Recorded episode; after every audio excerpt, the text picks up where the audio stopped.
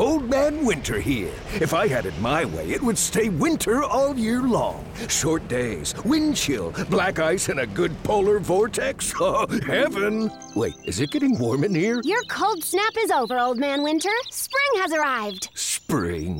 Spring is here, which means it's the perfect time to get away in the Hyundai you've always wanted. Visit the Hyundai Getaway Sales Event, where you can get great deals on all of our award-winning Hyundai models, like the tech-filled Tucson and Kona, as well as the spacious Palisade. Enjoy wherever you go with the peace of mind that comes with America's best warranty and three years or 36,000 miles of complimentary maintenance. But hurry in, these deals won't last. Add more joy to your journey at the Hyundai Getaway Sales Event. Now get 0% APR or up to 1500 bonus cash on the Hyundai Tucson. Now, during the Hyundai Getaway Sales Event. Offers end soon. Call 562 314 4603 for details. Every day, we rise, challenging ourselves to work for what we believe in. At U.S. Border Patrol, protecting our borders is more than a job, it's a calling. Agents answer the call, working together to keep our country and communities safe. If you are ready for a new mission, join U.S. Border Patrol and go beyond. Learn more at cbp.gov/careers. Tip off your summer with Grizzlies youth basketball camps presented by Nike. Choose from 10 different sessions for kids ages 7 through 16.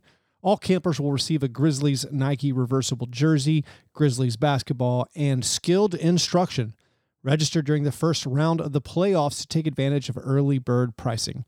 For dates, locations, and to register, visit memgrizzyouth.com slash camps. Morant with a running start. Elevates. Oh, dunks. Oh, my goodness. Tie game in overtime. Gasol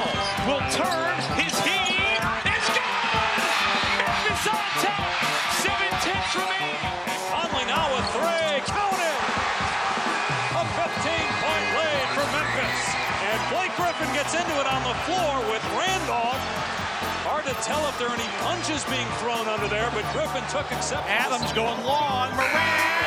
Oh, Ja Morant, insanity!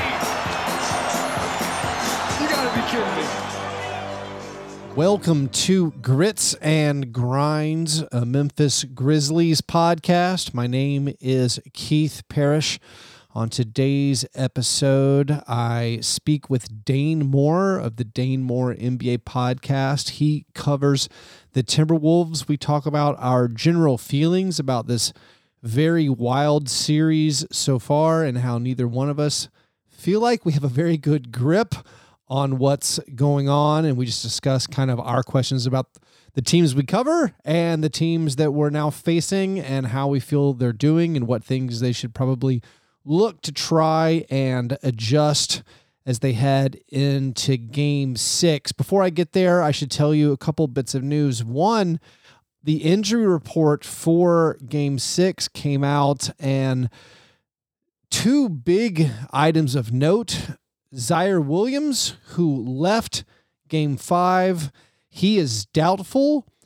And I think maybe we thought that was likely to be the case. He's doubtful for the game. So that'll mean, you know, you would guess Melton gets a chance again, or maybe Konchar gets a longer look. And then the surprising piece of news is Steven Adams is out as he has entered the health and safety protocols. So we infer that means Steven Adams uh, has COVID right now, and they basically only test you if you are symptomatic. So we hope Steven is feeling better. But that's a pretty big deal. One, not just for Steven. Um, he hasn't been in the rotation, but there's always a chance maybe they would give him a shot, you know, at some time. But also if the Grizzlies win on Friday night, game one of the next series is Sunday afternoon, and it stands to reason he's not going to clear health and safety protocols before then. So he would then miss game one of the next round. I think a lot of people were kind of assuming, you know, when the Grizzlies, if the Grizzlies, excuse me, if the Grizzlies advance and face the Warriors, that he might start game one of that series and just start from scratch and see how effective he can be. But it looks like that either for the game seven on Sunday, which will be at 2:30 Sunday, the Grizzlies are either playing game seven on Sunday at 2:30 against the Timberwolves, or they're playing the Warriors for game one of the Western Conference semifinals at 2:30 Central Time on Sunday.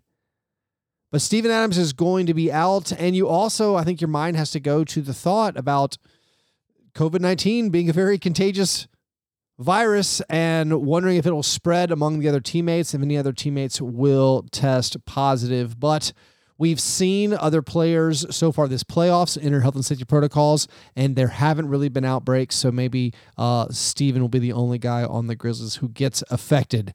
Another bit of news uh, if you're in the Nashville area, you need to come to Noble's Beer Hall on Friday night. We're having a watch party. There are also watch parties in Memphis. So if you're in the Memphis area, definitely hit up your watch parties. If you're in the Middle Tennessee area, come to Noble's Beer Hall. The game on Friday is at 8 p.m. Central. It's the only NBA game of the evening. We're going to be there. Uh, I'm going to be there with John and Chuck from Fast Break Breakfast. We'll be giving away a bunch of Grizzlies prizes. So come join other Grizzlies fans in the area and we'll cheer on the Grizzlies and hopefully finish this roller coaster of a series. Anyways, that's all the announcements. Uh, now for my talk with Dane Moore.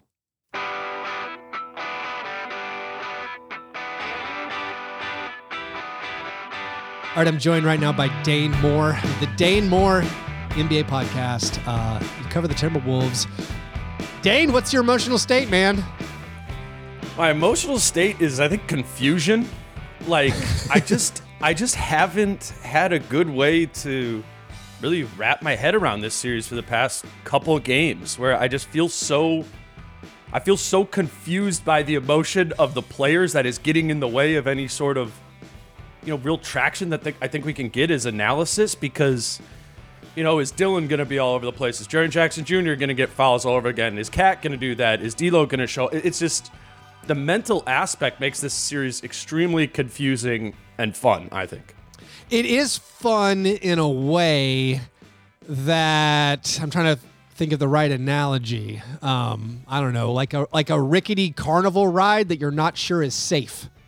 Uh, exactly. When it's you over, want to watch. You are like, you know what? that was kind of fun. yeah, like you know, watching this from a distance, that looks fun, and then you're on it. You're like, I hate this. This is the worst. I don't. I, don't, I don't. I don't do this. No, no, no. I went off. I went off. Um, yeah. So the Grizzlies are ahead three two. They're in, I guess, what you would call command of the series. If you add up the stats in aggregate, it looks like they're winning. But if you've experienced the series, from a Grizzlies perspective, it feels like we're awful. That like that's my takeaway, and I don't know if it's accurate, and I don't know if I'm shorting the Timberwolves credit because I keep thinking like everyone is playing so poorly. What is going on? Like Desmond Bane and Brandon Clarke are good, and every all the rest of you guys are embarrassing me. like like what's happening? And then the Timberwolves, you guys.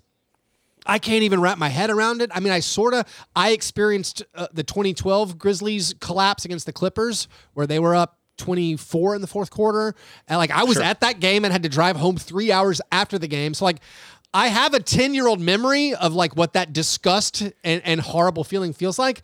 But then to pair that with the gut punch of game 5 I don't know how to Keith, get I- Keith, I don't know Keith, how to get in that headspace. So like Stop. yeah. Like okay. we're used to this. Like this is what the Wolves do, for better or for worse. It is. They are so volatile. That is like there is an intention behind the volatility. Like they have chosen a volatile style of play this year. They they seriously have, and they just like they have a you know quote unquote young team, which I know Memphis does too. But I think schematically and what they prioritize this season has has really leaned into kind of that youth and like letting them kind of blow things up in in a positive way where they can just get out on these runs as you guys have experienced in this series. It's like, man, the Wolves can like hit you with a flurry of punches, oftentimes, mm. right? In in the first quarter or to start a third quarter or something. You're like, damn, you know? But this is what it's been all year, man, where like it is, I think for Wolves fans, it's totally a gut punch. Obviously, those sort like well, I guess you could say three times they've really blown it when Yeah. twice in game three and then in Yeah. game five. yeah. And I think Bulls fans are feeling that. but they do know that at least for this iteration of the Wolves, that is inexperienced, youthful, and uber talented, um, it's a little bit like par for the course. Like we almost should have seen some of this volatility coming in, especially when you consider that Memphis has some of that in them as well, right?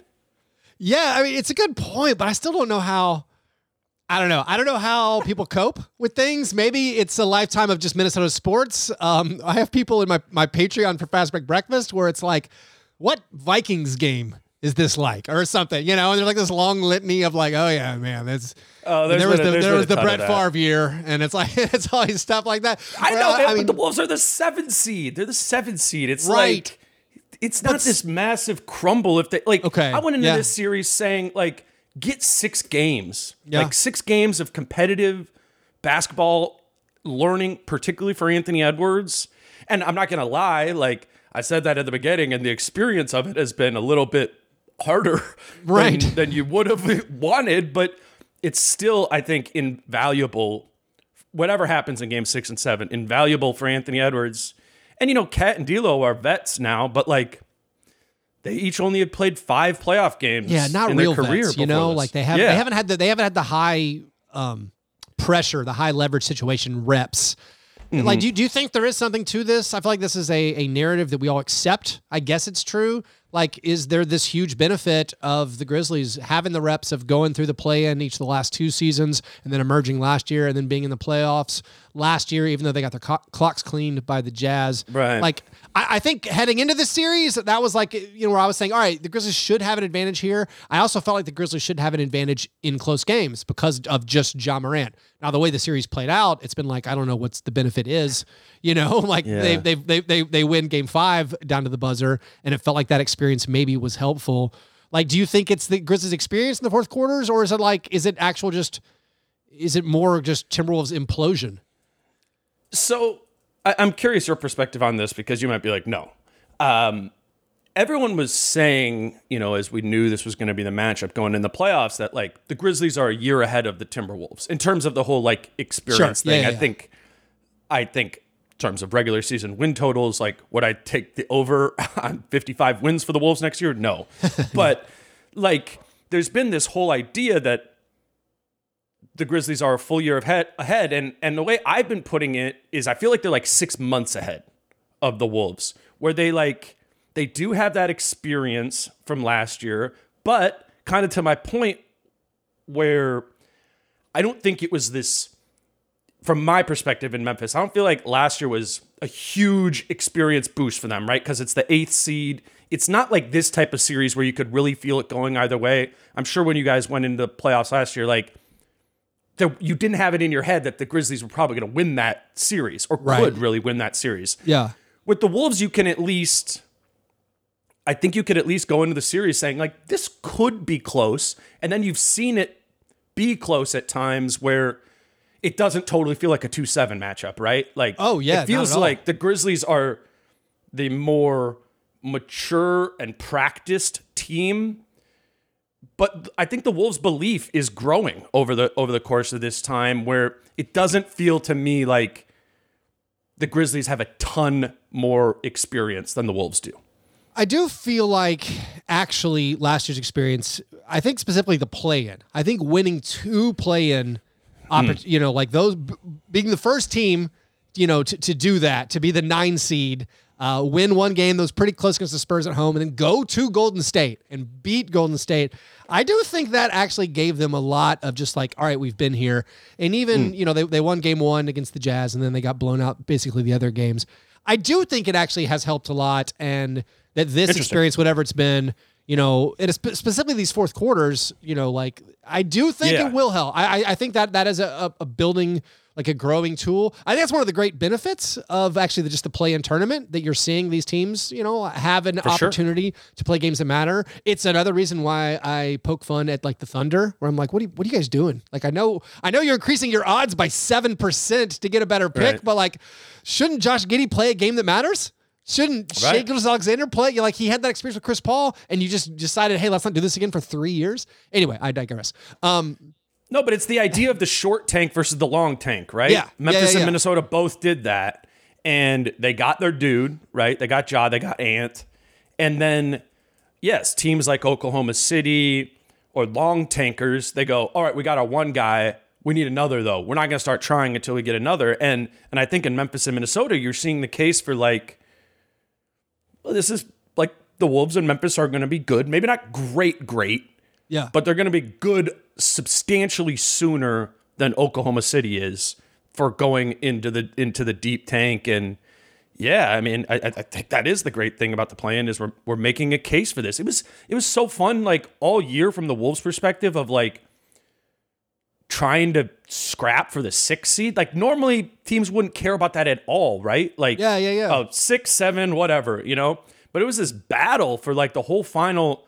The Wolves were the seventh seed on January thirty first, and they stayed the seventh seed until the end of the season, except for twenty hours, where they they tied Denver for the sixth seed, and they had the tiebreaker. So it was like they were the sixth seed for twenty hours, and and then it's but this is what it's been, and so it was a fight. It was just a fight the whole time, and that was a real case for the for the play in. I thought. Yeah. Um, the question I get asked the most right now about from this is from like from Grizzlies fans um, that I don't have a great answer to. Like I, I I've made up an answer, but I don't really believe it. So I want to know what you're seeing from the. From I the can other make up an side. answer, too. No, I want to see from your view from the other your view from the other side. Um, why are the Grizzlies starting Xavier Tillman, and why do they keep, why do Oh. they do it two games in a row? Yes, thank you. I love this topic because I don't get it either. Okay. Um, I, I went into game, well, at the beginning, like game one, I'm like, what are you doing, Memphis, putting Adams on Cat? Like, Sure. Yeah, One on one situation. I mean, this, this is, I don't know if Grizzlies fans like totally know this, but it was like the ninth game of the season and, or they played Orlando and Orlando, for the first time this season, did the thing where they guard Cat with the four and they have you know, the Jaren Jackson type rim defender, Mo Bamba, like floating in the lane off of Jarred Vanderbilt. And there was that game, and then they played the Clippers twice, and then the Clippers did that with Batum on Cat and Zubac, you know, floating in the lane. So this has been this has been a thing all year where you're like, why isn't everybody guarding Cat this way? Like, it works so well when you do the put a small on him and have the big lurk off of Vanderbilt. And it would be crazy to me anytime a team would put a Steven Adams type of big on Cat one on one in coverage, and Cat would go to the perimeter and cook him every time. And it happened in game one. I'm like, what the hell are you doing, Jenkins? but then, but then you're like, whoa, this Clarke and Jackson thing you could put Clarke on Cat and have Jackson lurk. That's awesome from Memphis. And so they've pivoted into that, but not enough, in my opinion, or too like too late a, a little bit. I mean, you're still starting Tillman, you're still playing Tillman. I don't get why if you are going to play a traditional center, you wouldn't play Adams over Tillman if in those minutes. It just doesn't all really make sense. That that part I understand because Tillman in space is a much better defender than Steven Adams. Like he can do the switchable why don't you stuff. put Adams on the four? Why don't you put Adams on Vanderbilt? I gotta say, in Game Five, when it was whatever near the end of the third quarter, and Jaren and Dillon and Ja are all having bad games, and like Tillman's out there, I'm like, I would rather go down with Steven Adams, guys. Like I would, if we're if we're gonna lose, I would rather lose with Steven Adams on the court and be like, oh, he's getting cooked out there. Not like, hey, Xavier Tillman, who played like 18 games this year. Like I would rather not go down on my season li- li- like in, in that manner. The the the, the Brandon and Jaren combination. I'm I'm losing my mind about this. Uh, it's like all I talk about, where You it's like it's clearly the best weapon. It's the best weapon the Grizzlies have, and now we have multiple games where they don't go to it until like the second quarter, and everyone's like, "Oh well, Jaren's oh. foul trouble, so like he's off the court." I'm like, "Yeah." Do you know any way to guarantee that those two guys can play together before any fouls are called? Like, like why don't we just start the start. best? It's so it's blowing my mind, and like the stats this is where I get carried away probably too much on my own end. Where when I see net rating and things that reinforce my my, my, my opinion, like uh, my previously Yeah, held for sure. opinion isn't backed up with stats, then I become an extremist. I can't hear any other arguments. I, I, like I like look at Taylor Jenkins like man, like, like bro, you're smart, man. Like I know you're Right. smart, and like you won 56 games this year. You've exceeded expectation every single season. Why are Brandon and Jaren playing nine minutes together? In an entire I- M- NBA game. This just goes like if you just play the top seven guys. The stat I keep saying, if Xavier Tillman, Ziaire Williams, or Steven Adams are off the court in this series, the Grizzlies have a plus 23 net rating. Like they've Yeah. dominated all the minutes when they play with their top seven guys. And early in this series, I talked I talked with Jon Krawczynski, who was saying like, you know, like which team has two of the best three players, three of the best four players, and it was honestly there was an argument for Minnesota, especially after Game One. Like, I don't know what the hierarchy is of the talent, but I certainly know like players four through seven, it's the Grizzlies, you know, Yes. and and why like like bless Ziaire Williams' heart, like why is he on the court, guys? Like like like what are we doing? And like, does it feel that way to you? That like the, the Grizzlies have the option of playing good players and they just aren't. yeah, let me let me give you the to the. I want to say this first to the why aren't they starting Brandon and Jaren together when they don't have fouls, or why aren't they going to it earlier? I mean, the Wolves have outscored the Grizzlies by 33 in the first quarter in this series. Yeah, the Like- Wolves are scoring eh, 35 a game in the first quarters. I and, and the Wolves have always like when they're playing well, they always kind of punch first, and they're good. They're good at that. But like, you could block that punch if you're Jenkins. It seems like right, and and and they're they're, they're somewhat choosing not to. But then what he I think is doing a really good job of is kind of mixing it in and out throughout the rest of the game, which is which is kind of to your point of, or kind of to the point of why it feels gradually over the course of the game that Memphis is getting better and better. But it does feel like, wait a minute, what if we didn't like dink around in the first quarter? Or what if we didn't, what, wasn't it like, I, I, at the beginning of the second quarter in game five, I'm like, really? Like, you're to run this group out there? I, I was saying to Oh, we dusted, we Frederick, I dusted off to- Konchar. Yes, exactly. I'm like, man, I knew the it was Grizzlies are not playing good There players. was a there was there was a there was a camera shot in the end of the first quarter where it showed De'Anthony Melton on, on the bench, and I Yeah. am I'm the world's leading De'Anthony Melton one propagandist. I'm an extremist. Like I believe in everything. He's shooting he's shooting 16% from the series and has been a net positive. Like uh, and so it's like my take is always if he makes any shots, you win those minutes by a ton. And so, Yeah. but there was a shot of him on the bench, and I could tell by his body language in the first quarter, oh, we're not playing Melt today. Like, like he was leaning, he was leaning back in his chair, and I was like, oh, so we're doing, we're doing Konchar, and that lineup you, you speak to, I'm pretty sure it was, um, it was like Tyus, Bane, Konchar, maybe Brandon and Jaren. Maybe Dillon because because Dillon played so much. Yeah, that was. I mean, like, hey, you know, Dillon was bad, but like, we roll with Dillon. There's nothing to Yeah. do. You know, like, like people are like, why is Dillon shooting so much? I'm like, hey, he's pretty much open. Whatever. Like, we can't. There's no. Do you want to play Ziaire He's Williams? also guarding No. Cat. Yeah. He's also do- doing a great job defensively. I mean, he slowed down D'Lo plus going to the Cat. Yeah, we got to get to that in a second. But like the start of the second quarter lineup, one objectively, I like that lineup. It's been a great regular season lineup, but it's also like, Hmm. why are we rolling this stuff out? Well, like I know he wants Taylor Jenkins wants to trust his Tid deep rotation. Um, I, I do like that they pulled the plug on it kind of quickly, but like I just wish. My argument is Konchar over Williams. I'd rather see what that looks like. Yeah. But like, if you're going to advance, if you win this series, like that's not the goal. I mean, the goal is to hopefully go a little bit further. Um, but like, you're going to need Melton to hit his shots. So like, that's where I was weirded out by like, why are we adjusting here? But it also goes to the. So we tried that lineup at the start of the second quarter. It wasn't until there was five and a half minutes left, or maybe six minutes left, where they where they played for the first time a five man unit consisting only of their best seven players. Like the Grizzlies waited 18 minutes to do that. They were down by six at that point, and it's still I'm, I don't know. I'm pulling my head out, my hair out.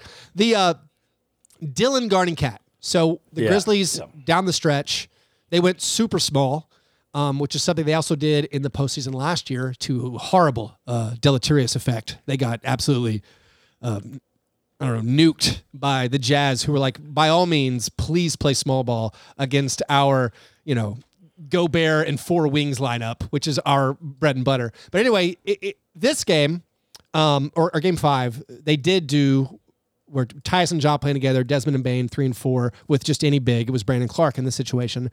I assume they're going to go back to that early because I think Taylor Jenkins has an affinity for playing super small whenever he gets the excuse Do you think that's a good weapon for the Grizzlies? Do you think with the Timberwolves being maybe more aware of it, that they will be able to attack it a little bit more? Like, what do you think that's going to shake out in Game Six when those guys are on the court? I thought it was absolutely terrible and inexcusable that in the end of the game that Memphis went with Clarke as the biggest player on the floor and Bane and Brooks as the next two biggest and the Wolves still would not even consider posting up Karl. Like that is they've basically thrown that out of the mix as much as the Grizzlies have thrown Steven Adams out of the mix of this this series.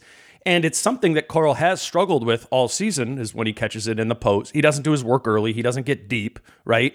So when he's when he's getting doubled there, it it messes it, it does mess them up, but you it just I was like, I don't know, man. They're going as small as they can possibly go here.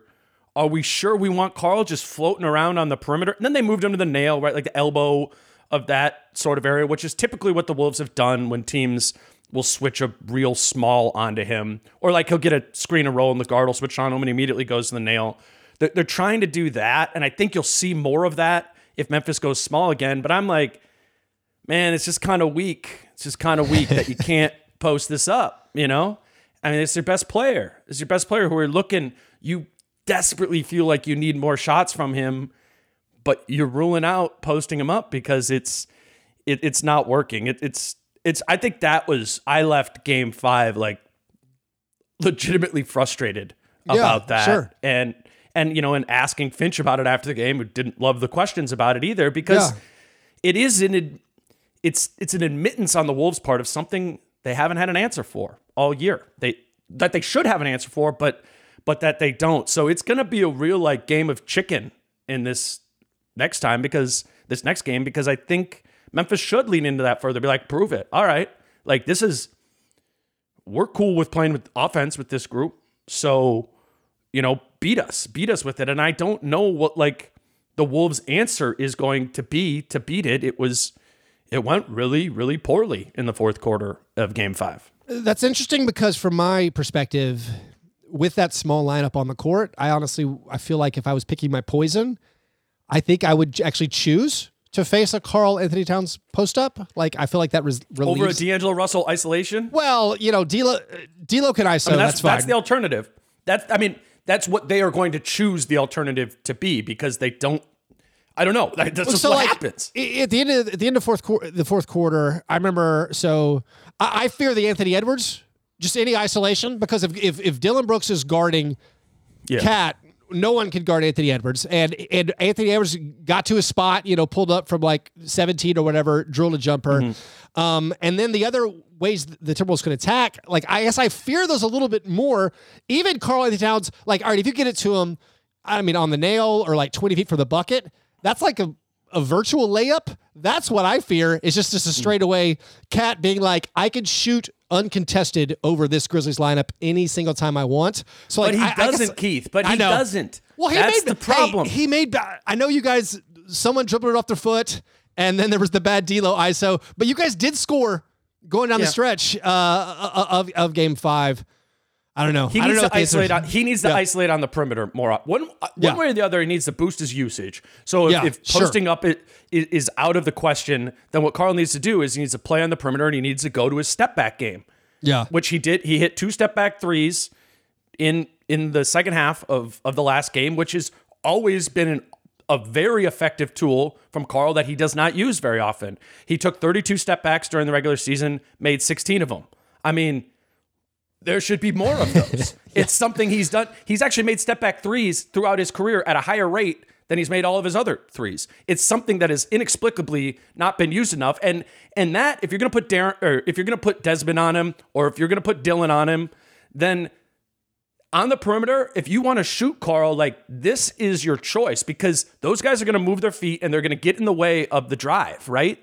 And they're going to try and take charges and it's going to get you in foul trouble. You're not going to get called for a charge on a step back three. You're literally moving away from making contact. And it just, it has been something that hasn't made sense to me all season of why he doesn't go to that more. And, and now Memphis is daring you to do it. Memphis is daring you to to to play on the perimeter and create your own shots. And Karl has to do that in game six and seven. If if you want a little secret, um, don't tell the team this.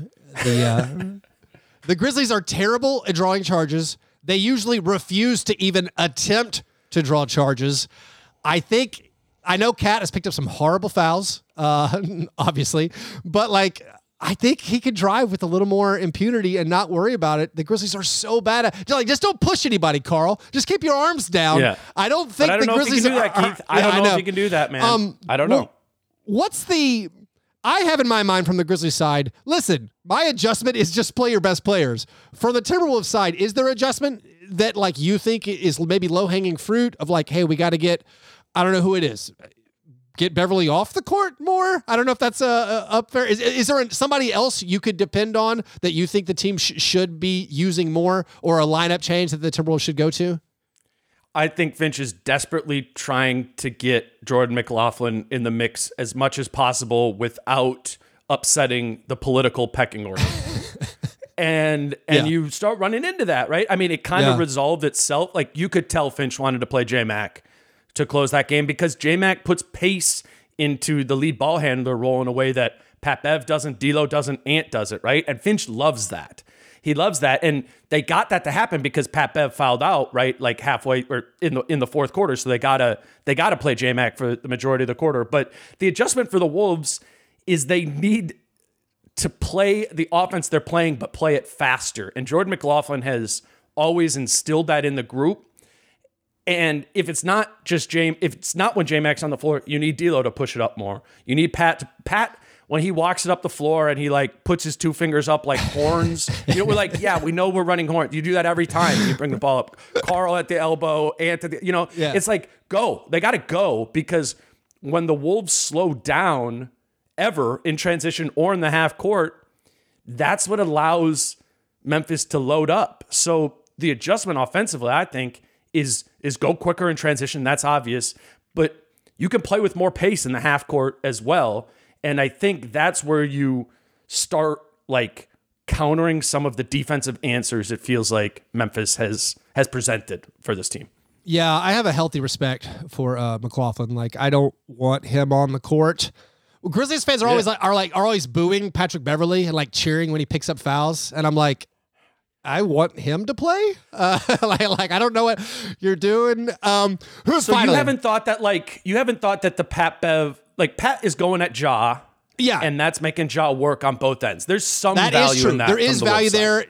Patrick Beverley has absolutely 100% forced Ja into turnovers that Ja would not have otherwise committed. I've this is one thing I've criticized Ja Morant for his entire career as for lack of a better term, I feel like he, he acts too cool at times. Like he's too casual with the ball. And if you go up against like a Patrick Beverley, a guy whose entire shtick, for lack of a better term, uh, is to like, you know, get up on you and pressure you, Ja is prone to turn the ball over because he just doesn't Right. want to like chin the ball or like go into a triple Right. thing. You know, like like he's acting, he acts too casual at times. So yes, Patrick Beverley absolutely has been effective at times, but also when like it, it becomes fourth quarter, like it's it's nut up time. I'm like, yeah, let's let Pat Beverley have the ball. That works. That- Like like I will I, I will take the results of this. Um, last thing, Can I say something related to that though? Because Yeah. I think it's an important, you know, relative to game five, is that Pat fouled out with two minutes left in the game, and I know a lot of people have. yeah, I, I, I don't know about you, but the whole like ref thing, I'm like, I whatever. It's terrible both ways. I I don't have an opinion. I don't have an opinion. on Dane, that. I saw a thread online on Twitter from a Timberwolves fan about look at these missed calls I that that. benefited I Ja. They were all correct calls except for the uncalled push out of bounds. Okay. Yes, The uncalled push out of bounds. Sure, they don't call that very often. Every other one was like, "That's you need a better replay. You need a better angle, buddy." Those were all. anyway, I'm sorry. Go right, ahead. right. But but but point is, point is, Pat was off the floor for one reason. He fouled out of the game. Yeah. And I, you know, I tweeted out like when he f- made like his big aggressive like foul on Desmond Bane at the end of the second quarter that Mm. picked up his third, which sent him to the bench. Like Pat has done that all year, where he does like take fouls when he's in foul trouble. I'm like, no, what? No, don't. That's not when we want this. And it, it was. I thought it was costly in that game because Pat fouls out with two minutes left in the game, and then you know as the two minutes play out, Ant hits the corner three from Jordan McLaughlin. Yeah. And and now it's you know it's a tie game with three seconds left, and now the Wolves are putting Anthony Edwards on Ja Morant, and Anthony Edwards makes a terrible tactical decision trying to go to the top side to steal the ball there. Pat would not have done that, right? Yeah, like sure. Pat Pat's strategy there would I mean he might have fouled Ja, but he would have his strategy would have been to square Ja up and try and take away the drive, right? And I think in that situation now Ja's probably trying to come in just because there's a limited amount of time and he's taking a pull up 16, 17 footer. Like you live with that if you're the Wolves. So Yeah. to that end, it's like I I'm with you. Like the Pat part of this has all been volatile, but they need him in the spots that they need him, and they probably need him to tone down some things in the spots that they don't need him. Does that make sense? No, it absolutely makes sense, uh, and I definitely trust your opinion more than my more casual uh, Timberwolves observations. A last thing, just a, a cliched question, um, because I got asked this, uh, and my answer um, it was like, "Who's the X factor in your mind? Who's the X factor for Game Six or a Game 7? Because my answer was Ja Morant, and I don't know if that was fair. Like, does that count as an X factor? Like, if Ja Morant is regular season Ja, yeah, I think the Grizzlies are gonna be fine. If Ja is the Ja we've seen against the Timberwolves all year, essentially, where it Yeah. basically mainly bad. Um, like that's that's a big problem That's for a the Grizzlies. That's a credit to the Wolves' defense. That's a credit to the way they're guarding him. Sure. they're they're forcing. Not that that's like it, when Ja's getting off of it, it's leading to to you know good offense. It's leading to Clarke lobs. It's leading to Bane in the opposite corner. Those sort of things that are profitable for Memphis. But the Wolves are good at that concept of bringing Karl up to the level. Ja's trying to go laterally with it, and they get it out of his hands. You know, so. I don't think you can get regular season Ja for like 48 minutes. I don't think Yeah. you can against that coverage. It just they're forcing the ball out of his hands. So they need like Ja to in my mind to like go back and forth from like being regular season Ja, super high usage, getting downhill when he can, when the splits are there to split that pick and roll. But if not, he does need to like he does need to get off of it at the same time, which that puts a pressure on on the other players, and then the Wolves need to stop at least one of Bane or Clarke, which they are not, you know, they are not currently doing. But I don't know. For me, Ja's is kind of like this sort of consistent in in my mind in this series. Of That's interesting. Not too not too great, but obviously not hurting them either. He's racking up assists every Yep. time. People are like, oh, you know. Ja's shooting some terrible percentage, or he only has nine points and it's the fourth quarter. Like, I'm like, well, look at the assist column. It's at 15. You know, like there's, I don't know. That that's been a fascinating sort of, at, like like you said, back to the regular season too. They were doing the same thing against Ja in the regular season, just trying to force the ball out of his out of his hands. Yeah, I think Ja made a good adjustment. I don't know if it was purposeful, but he did at least fi- finally start taking floaters again. Where he'd stopped, Yeah. tried to score that in between zone, and even when he missed them, you know, Clarke cleaned him up, and that's been like the Grizzlies' bread and butter all year. Is basically If you can get if you can get Karl to show on that floater, Yeah. right? If you can get him to jump to contest, now the he's not going to block a floater, right? But he's he's up contesting it. So by the time the ball hits the rim, like that's when Karl is landing. So he needs to then as the only competent rebounder on the team, he needs to land, pivot, jump and go get it. While Clarke is just bad out of hell. Like, come, Yeah. he's not going to win that. Karl's not going to win that, you know? So, definitely, like, as much as the Grizzlies can split that high coverage and get into the lane, even if it's those like Tyus floaters that are really like turnover saves where he just kind of throws it at the backboard, you know? Yeah. Like that, you just get that because a great offense for Memphis right now is just putting it on the glass and letting not just Clarke. I mean, Tyus is getting offensive rebounds. Ja's getting offensive That's right. rebounds. I mean, That's they, right. they can they can they can really they can really punish the Wolves with that. So get there, right? You got to get there as much as possible. yeah. Well, Dane, thanks, man. I really appreciate it. uh, Do I need an X factor? Wait, yeah, do I need an X factor. factor? Give me an X factor. I, I, I just did mine, and we just focused on it. In your mind, who, who's the X factor for Game I'll go Six? for the Minnesota seven? side. Yeah. Um, it's got to be one of the Wolves shooters that are not shooting right now or or playing well, and I would put that Malik Beasley, D'Angelo Russell, right? Oh yeah. I mean, the Wolves in games this season, when you get like five, six made threes from Malik Beasley or D'Angelo Russell, that's tough. I mean, it's it's tough because what what helps is those guys play like not when Karl and Ant are out there a lot. So there's always this like, you know, baseline of when Karl is on the floor, right? The offense is going to be pretty good. But then if you can make all like the non Karl minutes or the tired Karl minutes be surrounded by D'Angelo hitting threes and Malik hitting spot up threes, that's that's when the Wolves offense is like, okay, this is this is one of the best offenses that you could play for 48 minutes. So I mean, Malik had an awesome first game, and as it's been for a lot of the season, he's he's a emblem of the volatility of of this team as well. And and same with D'Angelo, right? Like. I, I think Grizzlies fans are probably thinking like, yes, as, as much D'Angelo as possible, right? And, and and you should, but there is this like 20% thing where D'Lo just goes off, right? He averaged 31 a game Yeah, we know. against the Grizzlies. Yeah, yeah, yeah, yeah. Like that is that is still possible and it would not shock me at all to see D'Lo do that in in game 6 particularly if Dillon isn't guarding him.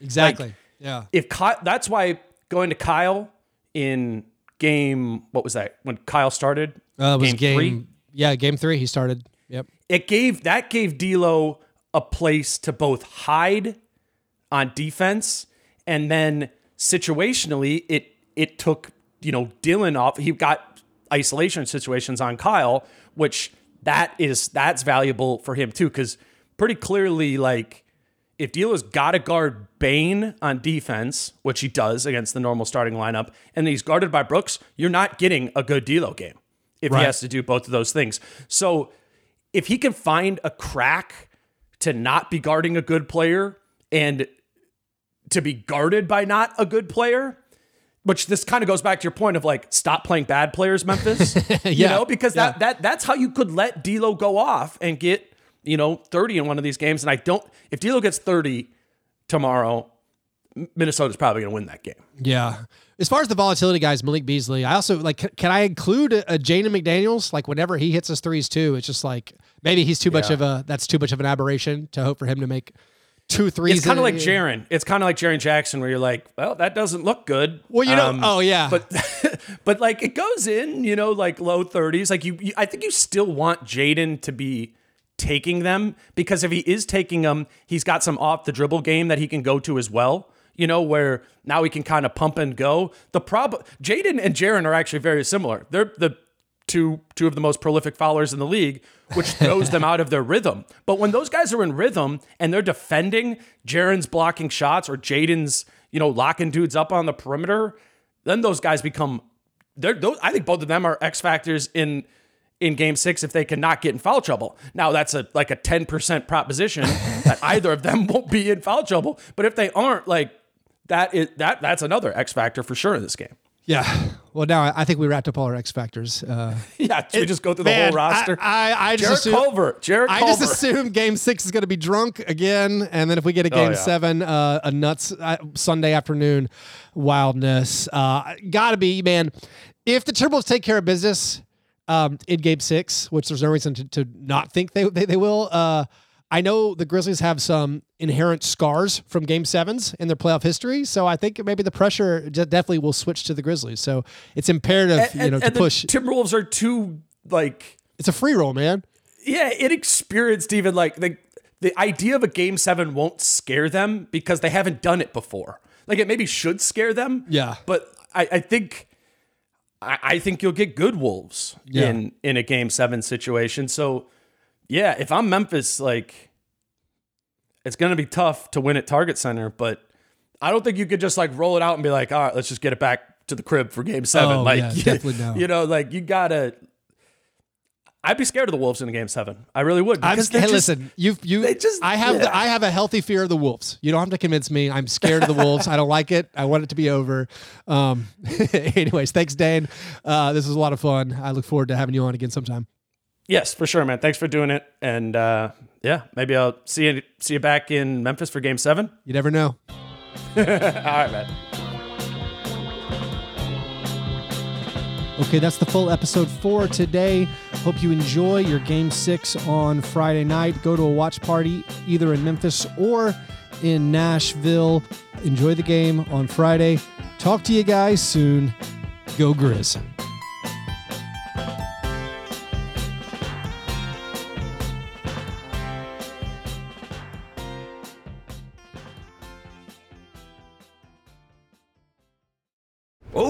Winter here. If I had it my way, it would stay winter all year long. Short days, wind chill, black ice, and a good polar vortex. Oh, heaven! Wait, is it getting warm in here? Your cold snap is over, Old Man Winter. Spring has arrived.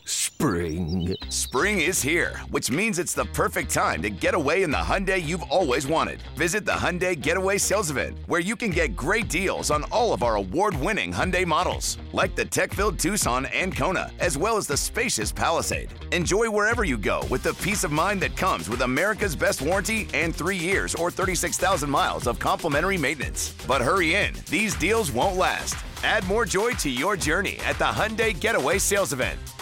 Now get 0% APR or up to 1500 bonus cash on the Hyundai Tucson. Now, during the Hyundai Getaway Sales Event. Offers end soon. Call 562 314 4603 for details. It is Ryan here, and I have a question for you. What do you do when you win? Like, are you a fist pumper? A woohooer, a hand clapper, a high fiver. I kind of like the high five, but if you want to hone in on those winning moves, check out Chumba Casino. At ChumbaCasino.com, choose from hundreds of social casino style games for your chance to redeem serious cash prizes. There are new game releases weekly, plus free daily bonuses. So don't wait. Start having the most fun ever at ChumbaCasino.com. No purchase necessary. Group. Void were prohibited by law. See terms and conditions. 18 plus.